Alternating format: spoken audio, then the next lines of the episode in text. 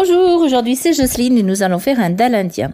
Donc il vous faut pour 6 personnes 2 oignons, 2 gousses d'ail, 2 cm de gingembre frais, 300 g de lentilles corail, 2 cuillères à soupe d'huile d'olive, une cuillère à café de graines de cumin, une cuillère à soupe de curry, une cuillère à café de curcuma, 200 g de chair de tomate en conserve et du sel.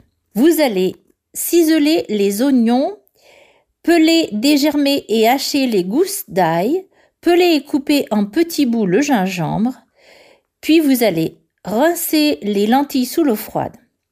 Vous allez faire chauffer de l'huile dans une cocotte. Vous y ajoutez les graines de cumin, les oignons, l'ail et le gingembre, le temps que les oignons deviennent translucides. Ensuite, vous allez ajouter alors le curry et le curcuma. Vous allez mélanger. Vous versez un litre d'eau, la chair des tomates et les lentilles et vous portez à ébullition. Vous salez, vous couvrez et vous laissez mijoter à feu doux 40 minutes environ.